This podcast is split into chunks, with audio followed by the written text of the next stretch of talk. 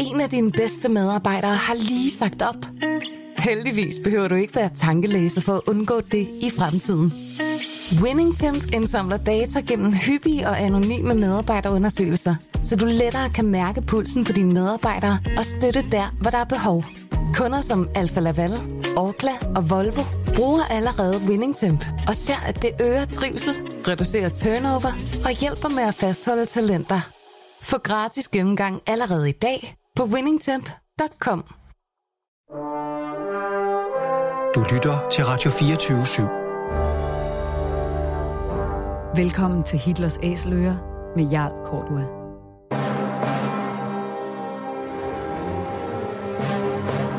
Velkommen til programmet Hitlers Æseløer, et program om bøger om den anden verdenskrig. Mit navn er Jarl Kortua.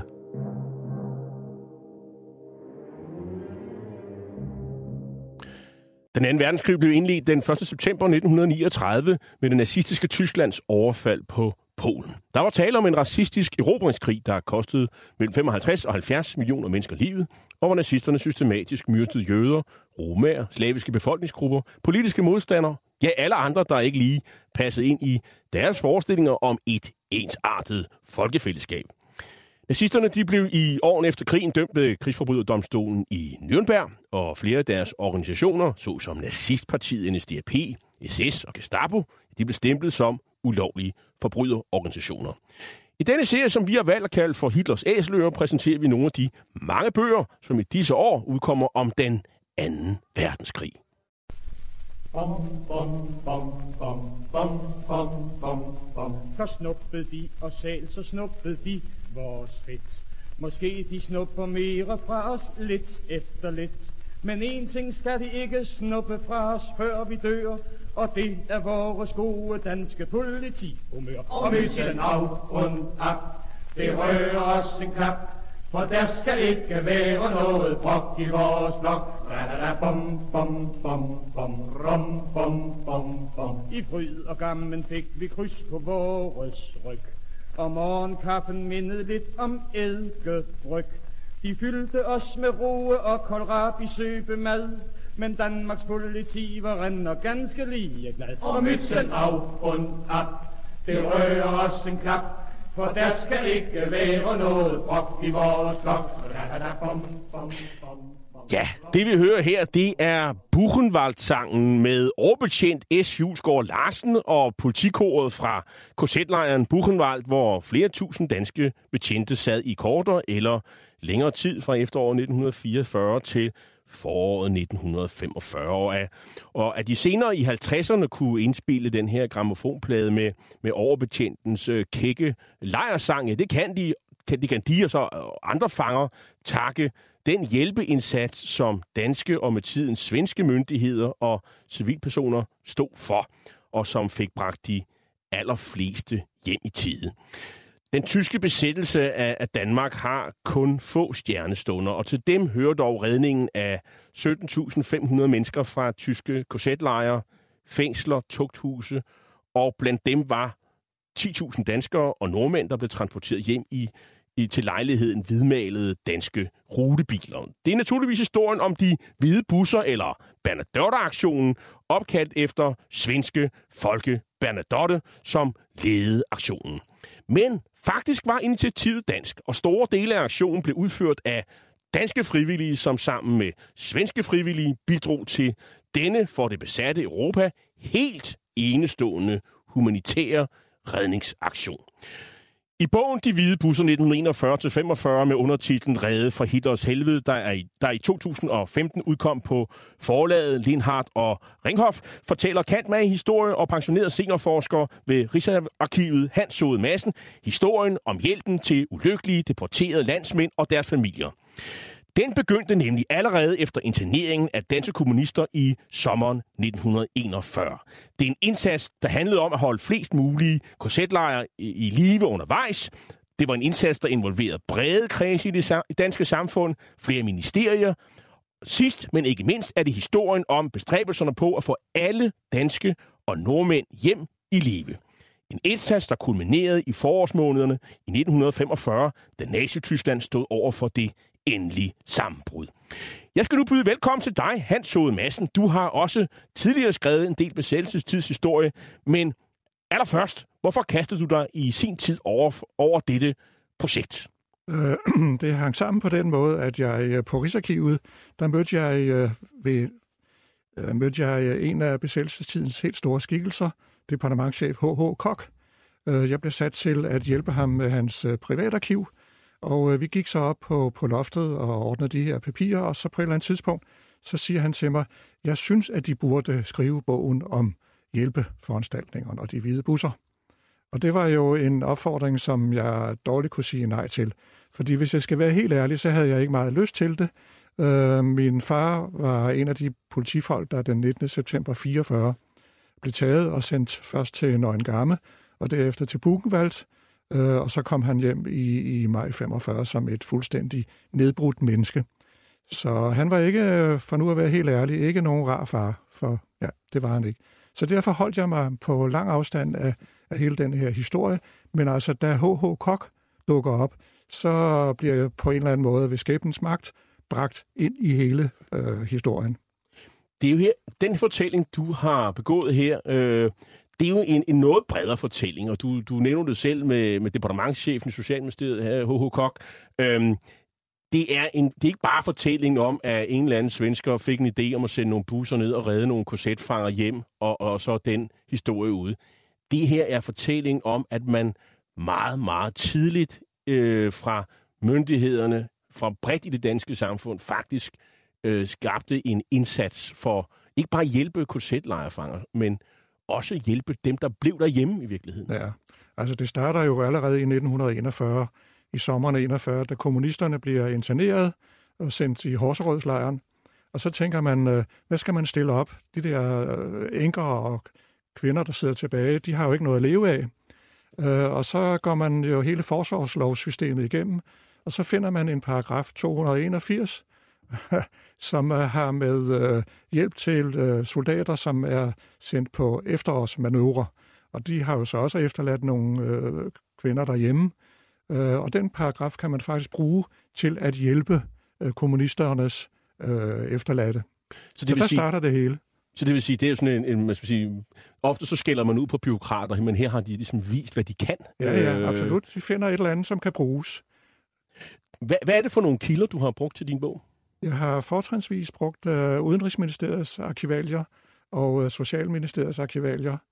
Og øh, så har jeg fået overladt en hel del private papirer fra H.H. Koks øh, højre hånd, Finn Nielsen, øh, som øh, efterfølgende også bliver departementchef i, i Socialministeriet. Og det er ikke helt tilfældigt, at det er netop de to ministerier, du nævner, som er hvad skal man sige, er de interessante i den her sammenhæng. Fordi ja. det er dem, der, der, der, der udformer den her politik. Det er Hvorfor? Det Socialministeriet er selvfølgelig... Øh, øh, ja, hvorfor er Socialministeriet interessant her? Øh, jamen, det har, øh, fordi forsvarsloven, paragraf 281, det er en under Socialministeriet. Og så har man i spidsen for Socialministeriet en, en chef, som har en idé om, at det her, det kan han gøre meget bedre end alle mulige andre. Og den der gode stemning, øh, den, den smitter jo af på hele, hele systemet. Så derfor så bliver det Socialministeriet, som står for al hjælpearbejde, og Udenrigsministeriet, som står for al forbindelse til tyskerne. Og det er simpelthen de to ministerier, der er drivende, øh, de drivende kræfter her. Absolut, ja. En af dine pointer i bogen er, at øh, godt nok så kan man give Folke Bernadotte en, en stor del af æren for, for indsatsen, men initiativet var faktisk øh, dansk. Ja. Øh, hvorfor? Jamen, det starter alt sammen ude på Christianshavn, øh, hvor øh, en kontradmiral, Karl Hammerik, var gift med en øh, særdeles øh, aktiv norsk kvinde, Borghild, og øh, hun havde været aktiv med at sende tøj og mad og alt muligt til Norge. Hun stod i spidsen for det, der hed Norges Hjælpen. Og så kommer der jo en masse nordmænd forbi der, der hvor de bor, øh, og de kan så fortælle om, hvor forfærdelige forholdene er i Tyskland. Øh, også ikke mindst for nordmændene. Og så finder Karl Hammerik ud af, at øh, man kunne jo lave en hjælpeforanstaltning, som så kommer til at øh, kommer til at hedde Jyllandskorpset, fordi han får den idé, at man kunne bruge fiskeeksportbilerne, som kører ned igennem Jylland, dem kunne man bruge til at sende syd for grænsen, når øh, hvad det hedder, når Tyskland er gået i knæ, øh, og så kunne de jo bringe danske og norske fanger tilbage øh, til Danmark. Og det skulle være danskere, der skulle foretage de kørsler? Ja, det var danskere, der skulle foretage den. Og den her plan, den forelægger han så for H.H. Kok, som havde meget at gøre med hans kone øh, Borghild øh, og Norgeshjælpen. Og Kok synes, at det er en rigtig god idé at gå ind i det og siger, det vil vi godt støtte, øh, og vi vil også støtte det økonomisk. Og man finder også ud af, hvor befinder de her fiskeeksportbiler sig i det hele taget. Kontakter dem. Så man har sådan set allerede netværket på plads? Man har netværket på plads, ja. Vi talte før om, at kommunisterne øh, de blev interneret i Horserødslejren, og så senere blev de jo så også sendt til, til Tyskland. Ja. Øhm, og, og der sker en indsats i forhold til deres familie, og de kan blive forsørget osv. Øhm, men så senere hen bliver det jo så også tugthusfanger, øh, dømte sabotører, det vi kalder for frihedskæmpere. Ja, ja. Øh, hvornår begynder de at blive sendt til Tyskland, og hvorfor gør de det? Jamen det hele starter jo faktisk med øh, augustoprøret i 1943, øh, hvor regeringen trækker sig tilbage, øh, og så kommer der politistyrker fra Tyskland, det havde man ellers ikke haft, øh, og SS-styrker kommer også op, det havde man heller ikke haft, øh, og man er blevet mødt af nogle, nogle, øh, nogle krav om øh, et helt andet strengere system herhjemme med dødstraf og hurtigt arbejdende øh, retssager. Og det vil politikerne så altså ikke have med at gøre. Så siger man fra, øh, og så, hvad det hedder, departementcheferne overtager styret. Men det, der sker, det er, at fra nu af, så bliver øh, sabotører og andet godt folk, de bliver jo sendt direkte i tysk korsetlejr, hvad de jo ikke tidligere var blevet. Der, øh, hvad det hedder, sendt man dem til danske fængsler. Men nu bliver de altså sendt sydover. Der er også en anden øh, kategori øh, af, af fanger, der hedder asociale. Det ved jeg dårligt, hvad det betyder. Ja, øh, hvad, de bliver også sendt til Tyskland. Hvem, ja, er de asociale? Jamen, de asociale, det er, de bliver i sommeren 44, så samler man dem ind i de store øh, byer i, øh, i Jylland fortrinsvis. Og det er altså folk, som lever af, af hvad det hedder, sådan plattenslæreri og, og øh, sort arbejde og så videre. Og de bliver taget, fordi det er en del af at rense den danske folkesjæl. Man vil ikke have sådan nogle øh, løvende rundt. Så det er sådan en nazistisk ideologi? Simpelthen, ja. Så de bliver fanget ind, og så bliver de sendt afsted også til korsetlejrene. De, de, altså, det virker jo... Altså, hvor mange taler vi om? Vi taler om, om små 500. Så er der jo jøderne, de, dem har man jo hørt meget om, og de, ja. de bliver så sendt til Theresienstadt, som ja. jo ligger øh, i, i nærheden af Prag, altså ja. det nuværende Tjekkiet. Øh, øh, bliver, øh, hvorfor bliver de sendt til Theresienstadt, og bliver jøderne jo sendt andre steder hen? Altså, øh, de bliver ikke sendt andre steder hen. Og øh, når man sender dem til Theresienstadt, så er det fordi, man der øh, fra 41-42 har oprettet en såkaldt fortrinslejr, som blev brugt til, øh, det var lavet som et, som fra starten faktisk som et svindelnummer, som kunne bruges til at blive vist frem for, for andre kunne se, at alle de her rygter om, at korsetlejre var noget forfærdeligt, det havde ikke noget på sig. Så, øh, så derfor så bliver Theresienstadt bliver plukket ud øh, som sådan et svindelnummer, og bliver i starten kun brugt til, øh, til øh, tyske øh, jøder af, af en vis kapacitet, altså kunstnere, øh, læger, advokater osv. Så de, er sådan lidt, de får en, de, de privilegerede. De, bliver, de bliver, øh, får en, en privilegeret behandling, hvis man Præcis. kan tale om det, at man ja. øh, retsløst er blevet interneret. Ja, det er rigtigt. Men de får de noget, sådan, de får vel øh, sådan, nogle bedre forhold, Absolut. mere at spise og sådan Absolut, øh, men øh, sagen er jo, at øh, de er kun i Theresienstadt cirka maks et halvt år. Så bliver de jo sendt videre til udryddelsen i Auschwitz. Det er jo en vigtig pointe. Det er en vigtig pointe, Og ja. det sker også for danske jøder. Nej, det sker netop ikke for danske jøder. De danske jøder er de eneste, som ikke bliver sendt til Auschwitz. Så kom vi ud og kører på et længere stræk. De sørgede for tilstrækkelig sus og gennemtræk.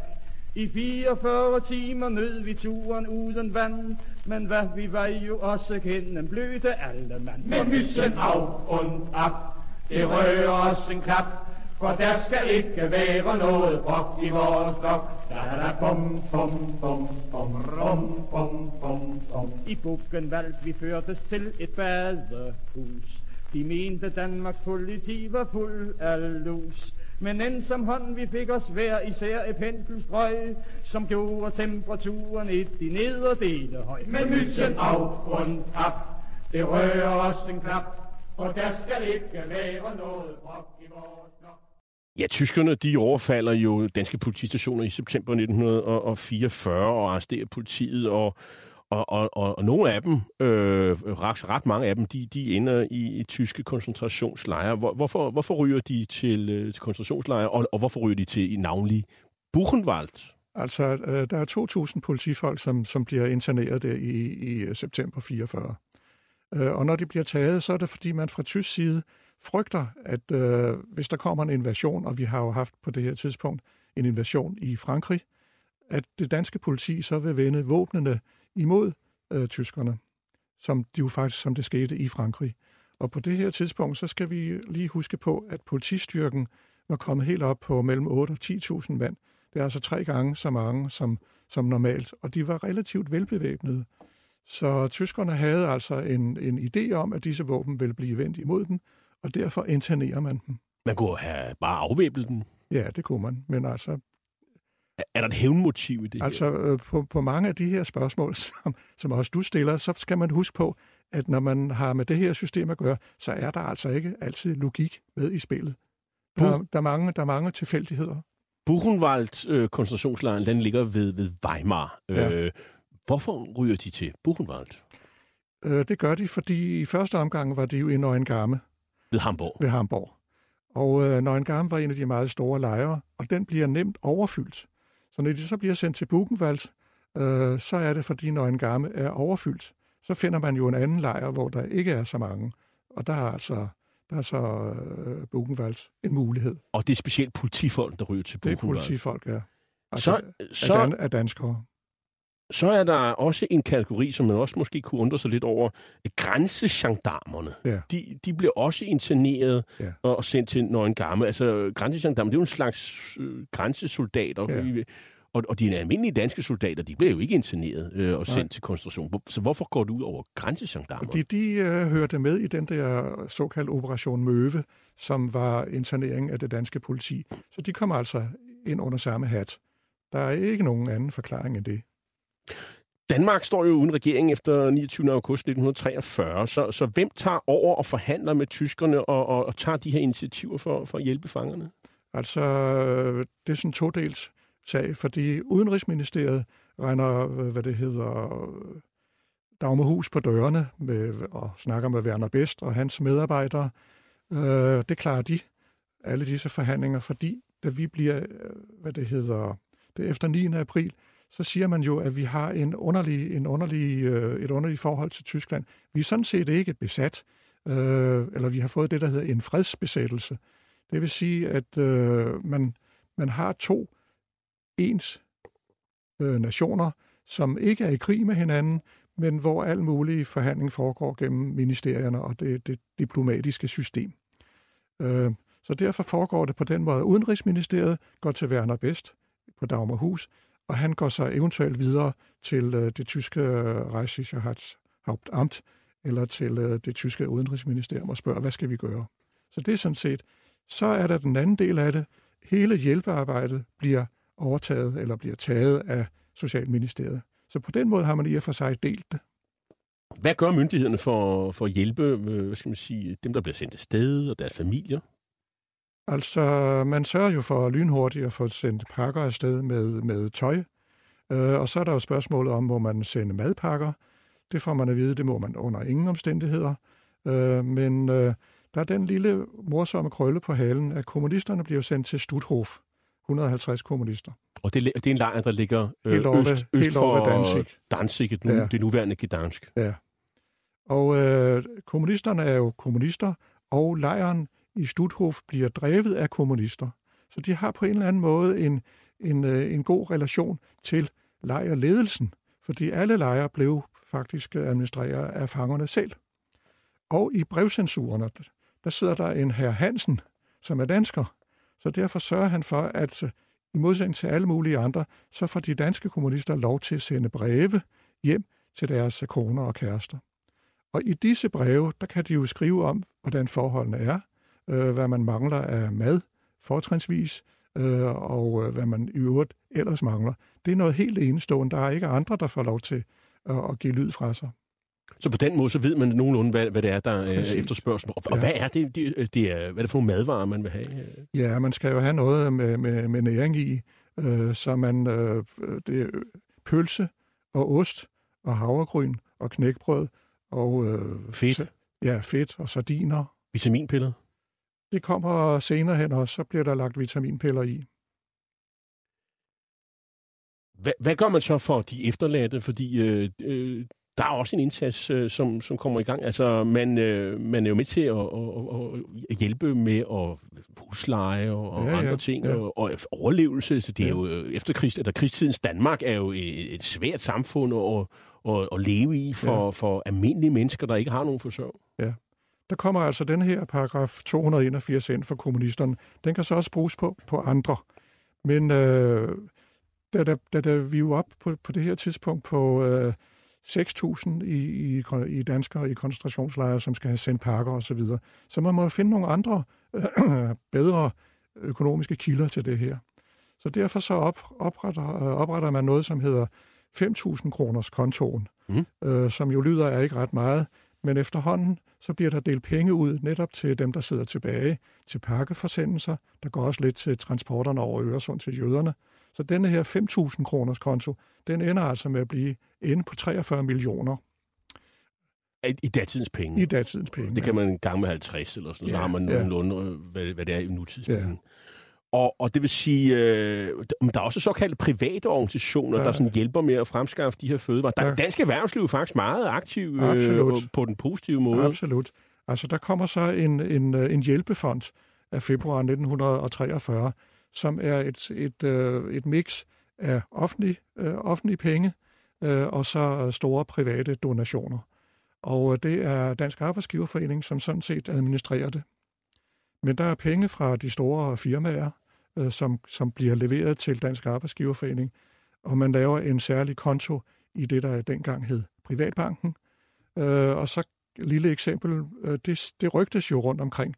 For eksempel, da man skal sende øh, jøder til Sverige. Vi står altså og mangler 5.000 kroner for at sende det sted. Så øh, henvender man sig på Arbejdsgiverforeningen øh, og siger, jamen altså, vi mangler nogle penge. Og så siger man i Arbejdsgiverforeningen, det kan vi desværre ikke hjælpe med, det kender vi ikke noget til. Øh, men hvad, vi får lige navn og adresse. Og så tøffer de jo afsted noget slukøret. Men dagen efter, så kommer der altså faktisk en konvolut med de der penge, anonym konvolut ind og brevkassen til dem.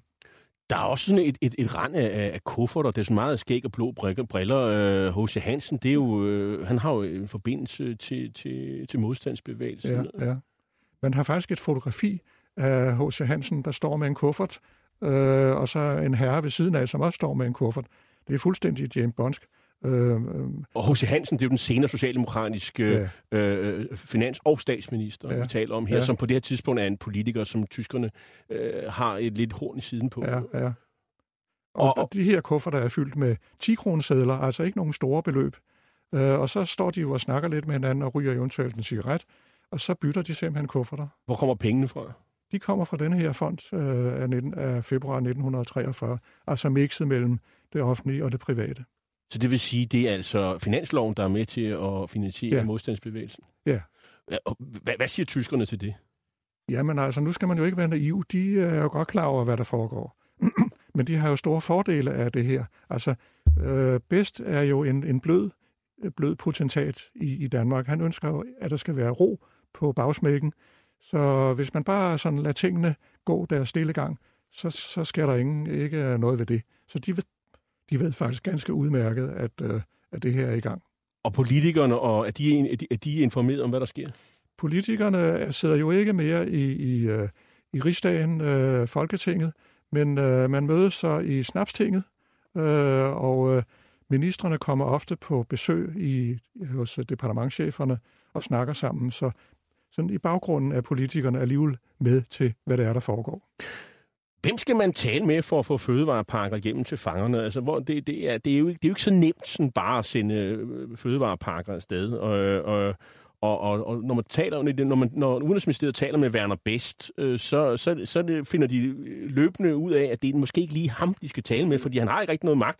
Nej. Så hvem skal man så tale med? Jamen, så er det jo øh, bedst underordnet, øh, og der er jo en hel række af dem.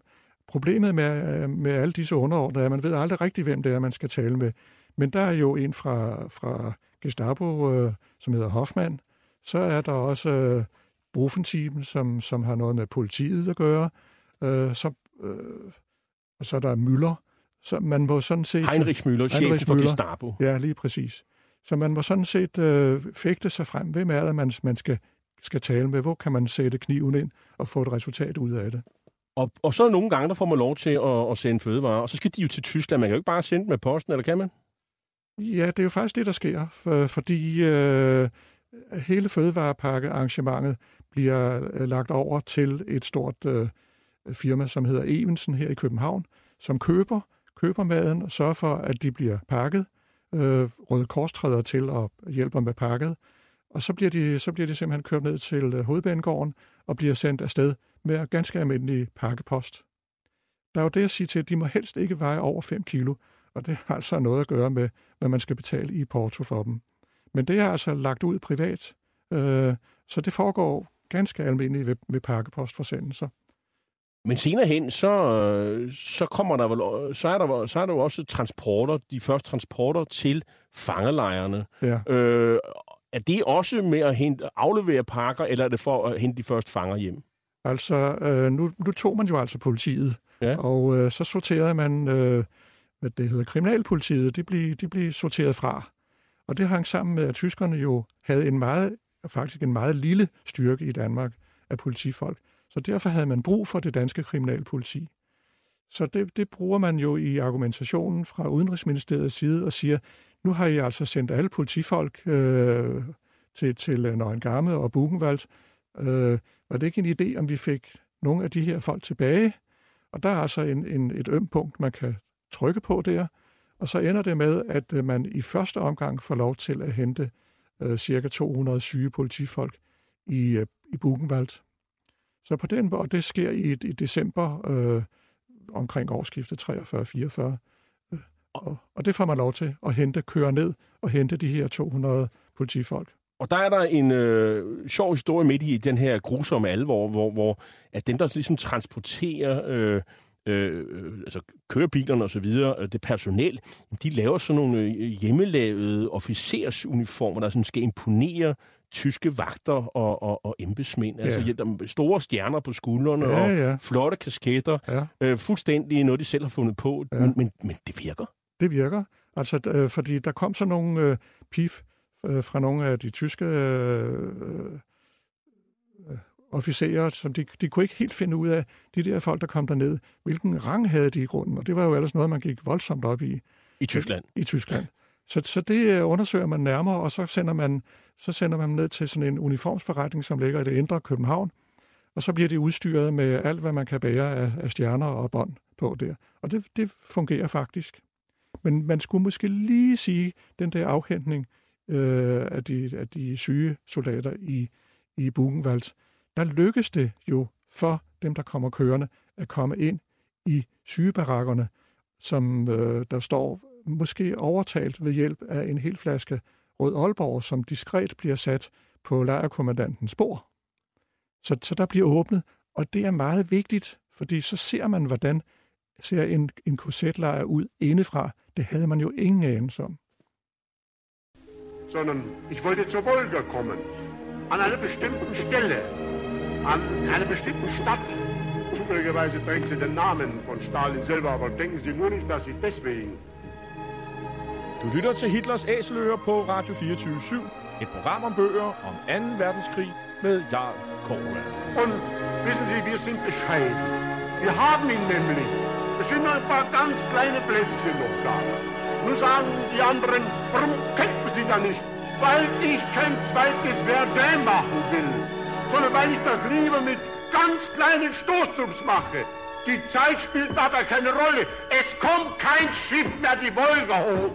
Das ist das Entscheidende. Og det der taler vi om bogen De Hvide Busser 1941-45, Rede fra Hitlers helvede. Bogen er udkommet på Lindhardt og Ringhof og skrevet af Hans Sode Massen, der er øh, historiker og pensioneret seniorforsker ved Rigsarkivet. Og vi taler om hele hjælpeindsatsen faktisk i de her år øh, for de landsmænd, øh, og i øvrigt også nordmænd, der der kom til øh, koncentrationslejre i, i Hitlers øh, Tyskland. Øh, de første hjemtransporter finder sted allerede i december øh, 1944, men, men faktisk så har øh, Danmark jo allerede øh, inden, øh, øh, skal man sige, truffet den beslutning, at man har fået oprettet øh, Frøslevlejren. Ja. Øh, hvor, hvor, hvorfor, hvorfor gør man det? Jamen, det øh, hænger sammen med, at øh, Nøgengarme er overbefolket, øh, og øh, så vil man gerne have en, en lejr i Danmark. Det har øh, de danske myndigheder jo også en interesse i, fordi hvis man har dem i Danmark, så bliver de jo ikke sendt til korsetlejre. Så, så det, øh, det er et, et spil, som går i orden. Man, man laver den her frøslevlejr i august 1944, og så tror man, at sagen er overstået. Så, så kan landsmændene blive i Danmark, Ja. og de kan få god behandling, og de bliver ikke mishandlet, de får noget ordentligt at spise, Ja. og de har tag over hovedet osv. Men det øh, får hurtigt en ende, fordi øh, meget kort tid efter, så bliver vi, så vidt det sig, at øh, Frøslevlejren bliver faktisk en gennemgangslejr til korsetlejren, først og fremmest Nøgengarme. Så man køber sig kun tid. Man køber sig tid, ja. Øh, er det lige så hårdt og, og, og livstruende at, at ende i, i koncentrationslejre, for eksempel i efteråret 1943, øh, sammenlignet med efteråret 1944, eller foråret 1945? Ja. Altså, vi snakker om koncentrationslejre, eksisterer jo allerede fra 1933, Ja. men, men det er jo, i, jo, jo, jo, jo tættere på vi kommer krigsafslutningen, jo værre bliver det vel. Ja. Så derfor nu siger du, at man køber sig tid der i Frøslevlejren. Jo, jo, jo øh, tættere man kommer på, på øh, at, at, Tyskland øh, smider våbnene, øh, jo, jo kortere tid er de altså i en korsetlejr. Og det har meget at gøre med, hvor, hvor store muligheder har de simpelthen for at overleve.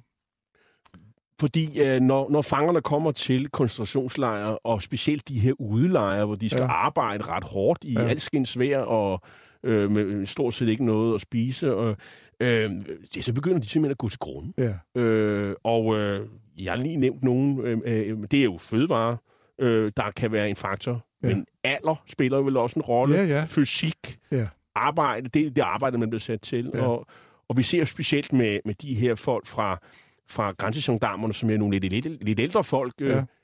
de, de dør simpelthen. ja.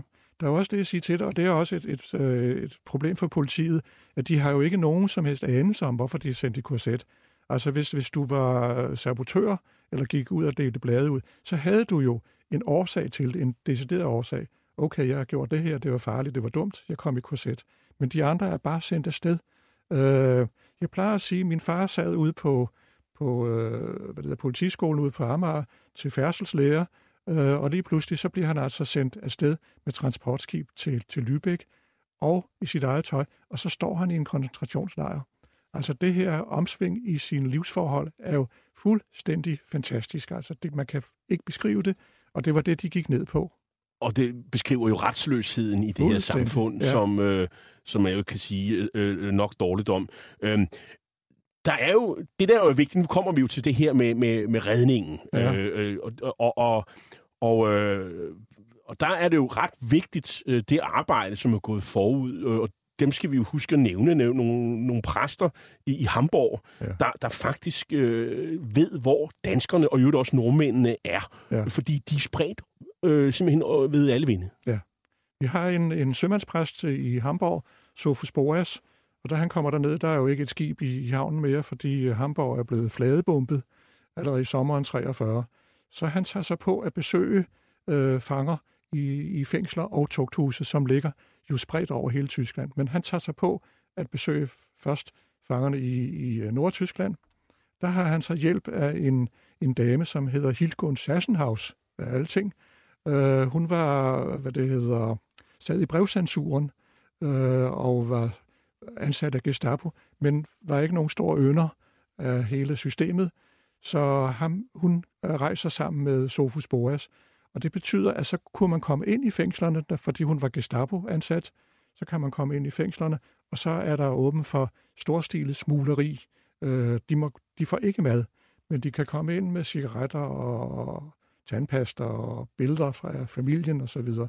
så, så, så det er jo en fuldstændig ene. Og så kan de også høre de steder, hvor er der øvrigt ellers fanger hen. Har I, har I nogen viden om det? Så de laver simpelthen et kartotek over, De laver efterhånden et kartotek, ja. Og det bliver ret afgørende for at få alle hjem. Det bliver meget afgørende, især for fængslerne og, og tugthusene.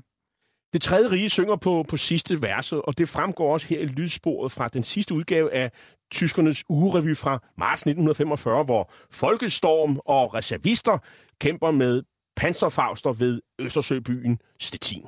Ja. Rücken kommt Stettin.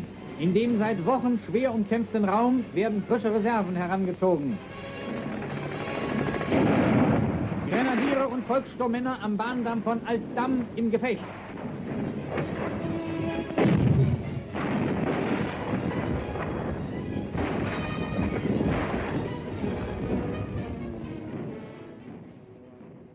Selve Bernadotte-aktionen, øh, han så massen, hvor, hvordan blev den til? Øh, fordi din point i bogen, det er jo, at folk Bernadotte og, og det svenske udenrigsministerium, de overtager simpelthen et, øh, et dansk initiativ, hvor, ja. hvor, hvor danskerne og nordmænd allerede er i gang. Ja, de overtager faktisk den, øh, øh den øh, plan, som, som Karl Hammerik lavede der i 44.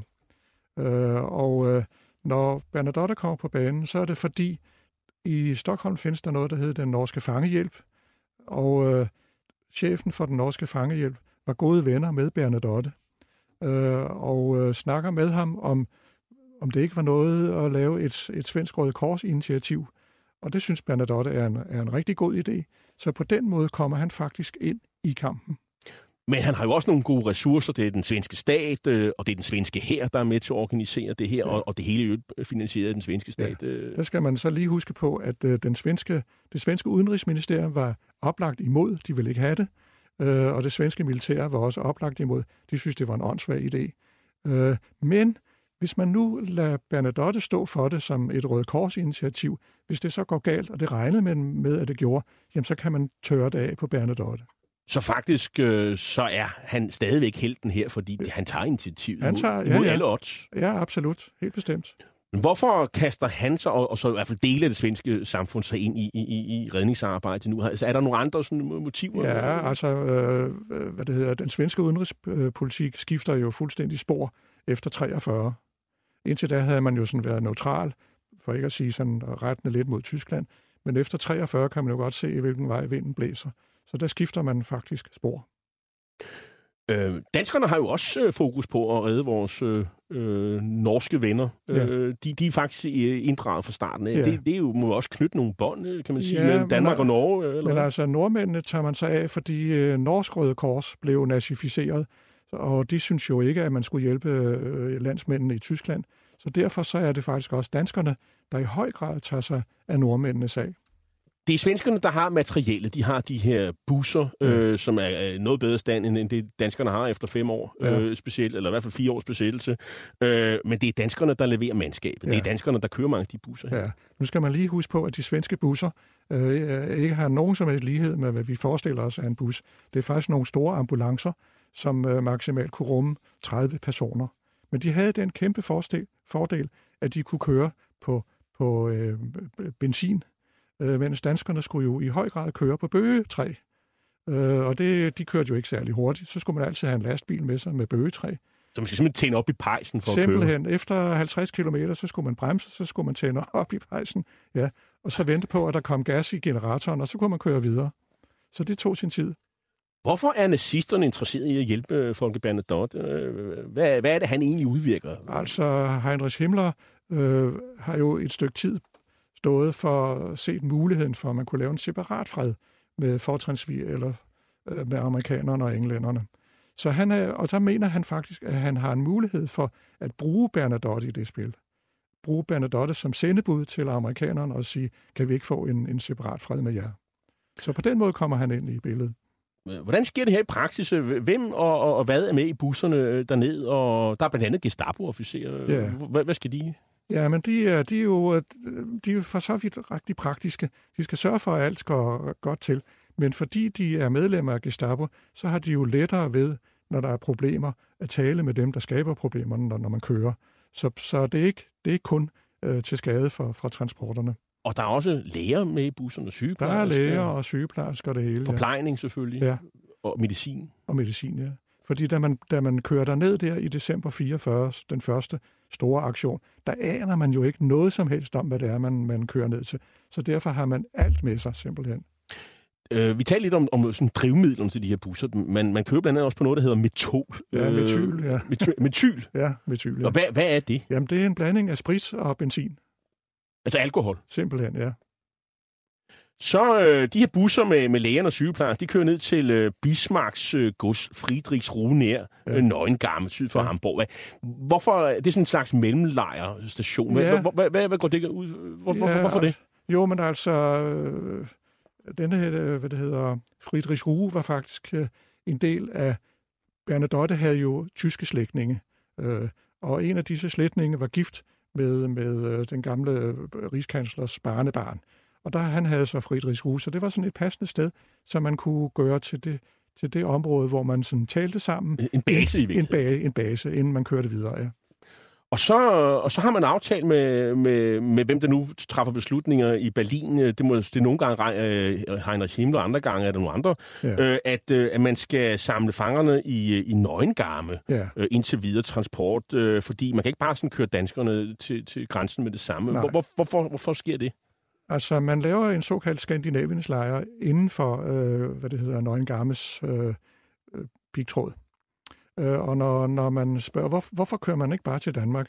Det spekulerer jeg også lidt på. Jeg tror, at det har noget at gøre med, hvis man sender 6.000, fordi det er det tal, det drejer sig om, 6.000 danske korsetfanger over grænsen, så vil, så vil det skabe et, øh, et, et meget dårligt øh, image øh, over for den tyske besættelsesmagt, som man måske ikke kan, kan styre. Så derfor så er det jo meget praktisk, at man sender dem i den her Skandinaviens lejr, og så pø om pø sender dem videre øh, over grænsen. Sådan i, i dølsmål eller i ja, drøbvis? sådan eller... drøbvis i hvert fald, ja.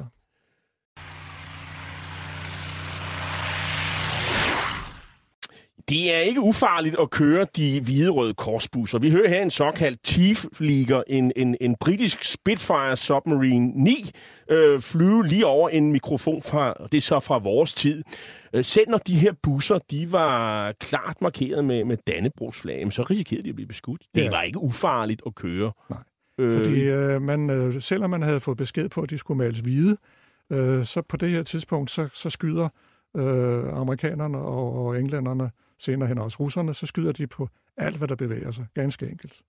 Så chaufførerne, de skal have, have, have gode nerver, og, ja. Og det er jo ikke bare det med, at man risikerer at blive beskudt. Det er også det, at man, man oplever ting og sager undervejs, altså totalt smadrede byer og Ja, ja. fortvivlede, udsultede mennesker fra lejrene. Ja. Og chaufførerne, de holder sig vågne med mekodrin, Ja. ferietabletter. Ja. Øh, øh, ja, I dag vil man kalde det for amfetamin. Ja, Øh, og det er simpelthen for ikke at falde i søvn. De kører i mange timer. ja.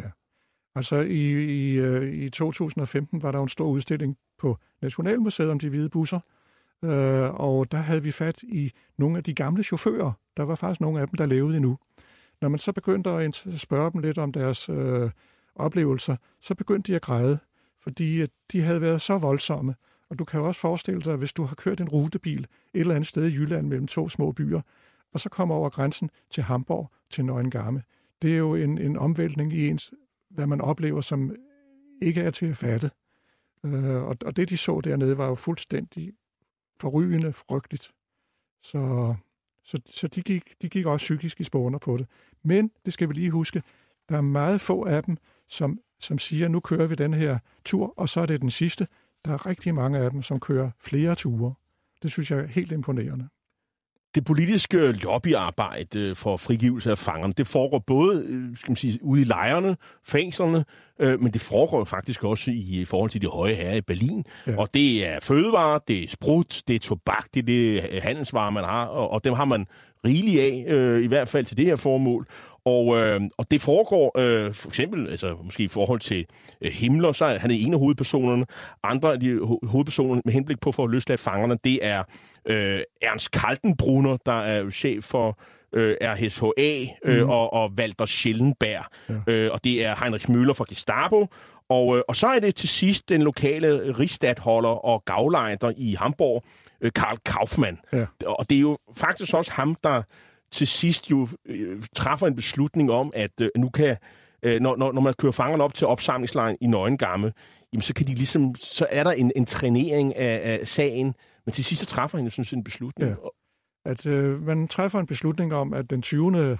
Øh, april på Hitlers fødselsdag i øvrigt, øh, så må fangerne fra, fra Nøgengamme øh, Skandinaviens-lejren, de, de bliver sat fri. Og det drejer sig på det her tidspunkt om cirka 5.000 fanger i alt, fordi der er jo nogen, der er sluppet drøbvis afsted.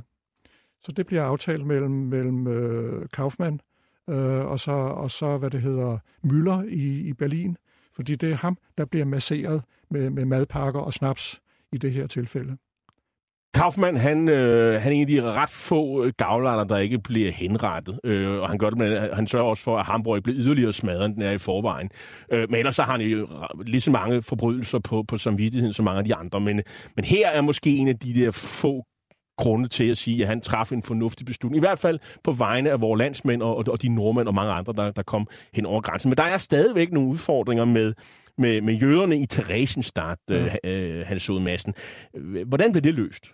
Jamen, det bliver løst på den måde, at øh, hvad det hedder, Adolf Eichmann var, var i København i øh, en måned efter jødetransporterne, altså han kommer så i november 43, øh, og man har en aftale med ham fra Werner Best side, om at øh, de danske jøder, de bliver ikke sendt til Auschwitz, øh, og at man må aflægge et besøg øh, hos dem for at se, at de har det godt.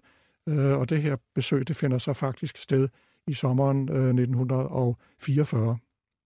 Øh, og det er altså en, en aftale, der, der bliver truffet mellem, mellem Berlin og, og København og Werner Best øh, og, og Eichmann.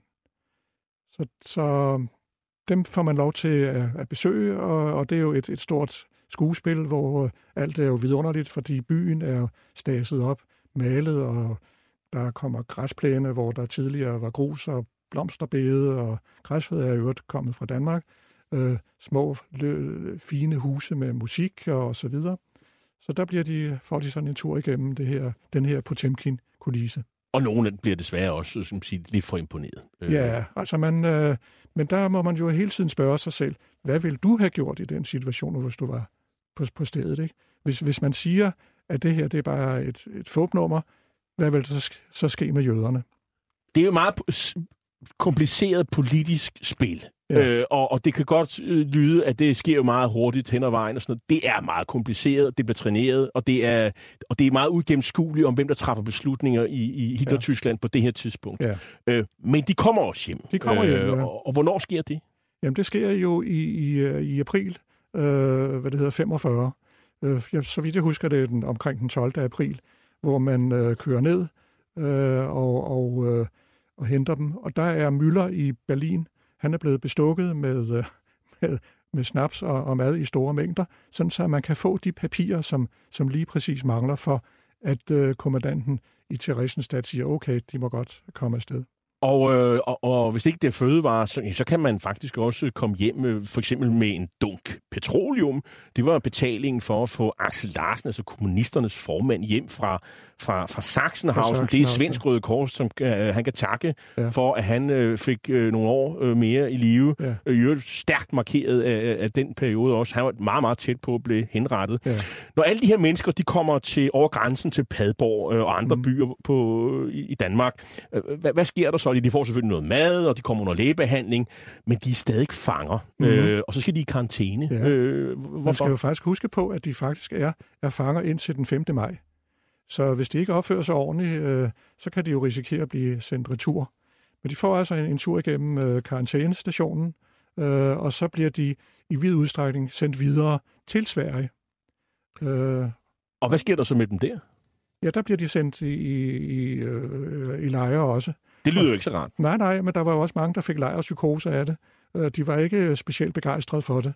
Men det er selvfølgelig under helt andre forhold. Rig, rigeligt med mad og frisk absolut, luft, og, absolut. og man, skal ikke, man bliver ikke øh, slidt ned øh, nej, nej. Af, af udkommando og så videre. Nej. Nu kunne det ikke vare længe. Det var alle klar over.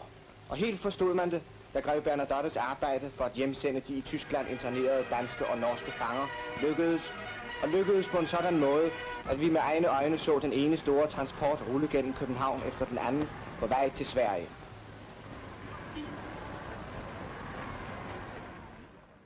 Ja, her er et lydstykke om de hvide busser fra filmen om København under besættelsen, og der findes jo flere optagelser, desværre uden lyd, med de hvide busser, øh, der kører igennem det endnu besatte Danmark, med rørende billeder af landsmænd, der byder fangerne velkommen med fødevarer og cigaretter. Der er også stærke billeder af de her noget udsultede fanger. Det er mm. faktisk ofte nordmænd øh, og andre nationaliteter end, end danskere.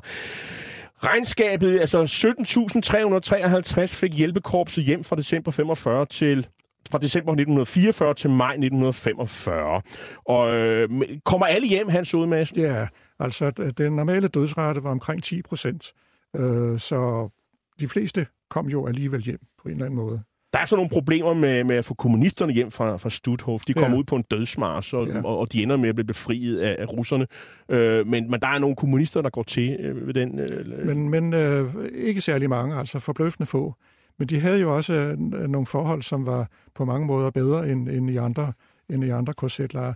Man gjorde sig faktisk de hæderligste anstrengelser for at, øh, at få dem bragt hjem. Der blev sendt øh, en, nogle fiskekutter fra Bornholm over med, med mad for, og, at de havde noget at spise på den her tur. Øh, og man, man prøvede alt, hvad man kunne, også fra svensk side. Men øh, det var faktisk øh, umuligt. Så får man også øh, mange hjem fra kvindelejren Ravensbrück, øh, fra, og det er fra en hel række andre nationer, blandt andet Polen og, og Frankrig. Ja, ja. Og de er altså med i det der tal på, på over 17.000 ja. mennesker. Og, og hvorfor kommer de med? Jamen det er fordi, der er jo nogle svenske, øh, der er nogle danskere, danske kvinder i Ravensbrück, det var en kvindelejr.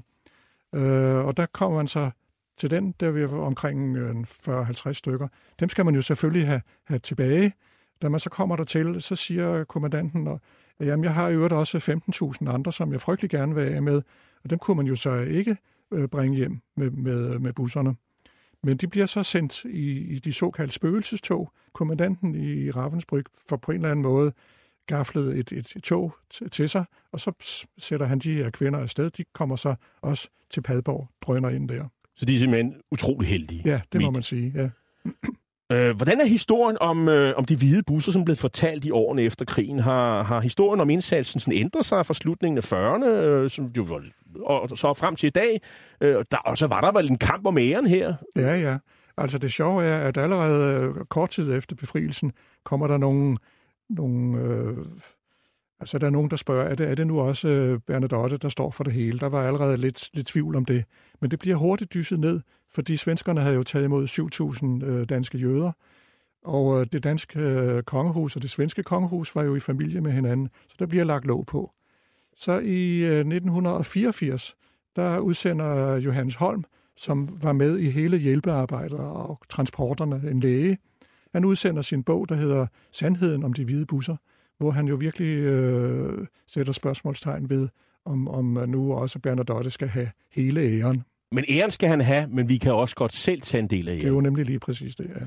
Hvordan gik det jo, øh, Bernadotte? Fordi han, øh, ja, han kom jo, han mistede jo livet kort tid efter. Ja, det må man sige. Han var jo i, i Palæstina. Han ville jo have en tostatsløsning, øh, men det synes man ikke fra Israels side, så han blev faktisk skudt i sin bil øh, af Sterngruppen. Og det, det er jo 1948. Det er 48.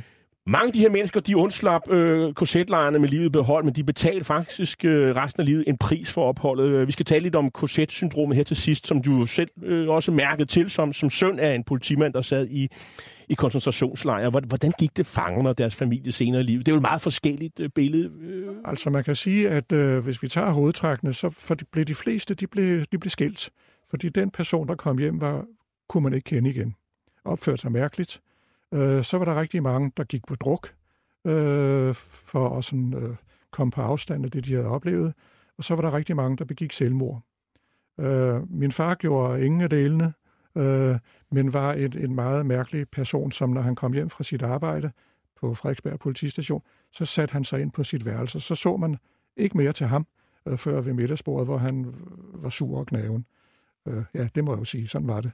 Så det kommer til også påvirke den øh, opvoksende generation af børnene, og, og din historie er ikke enestående. Nej, helt bestemt ikke. Og mange af dem fik så også nogle skånejobs, fordi de simpelthen øh, de kunne ikke passe et arbejde. Nej, det og, kunne de ikke. Tak skal du have, Hans Hode Madsen. Ja. Du er kant med i historie, pensioneret seniorforsker ved Rigsarkivet. Vi har i dag talt om bogen De Hvide Busser 1941-45 med undertitlen Reddet fra Hitlers helvede, der er udkommet på forlaget Lindhardt og Ringhof. Hitlers æsler er slut for i dag. teknikken sad Jesper Vester, jeg hedder Jarl Kortua, er vært og tilretlægger programmet. Du kan genhøre dette program og de andre programmer i serien som podcast via Radio247.dk.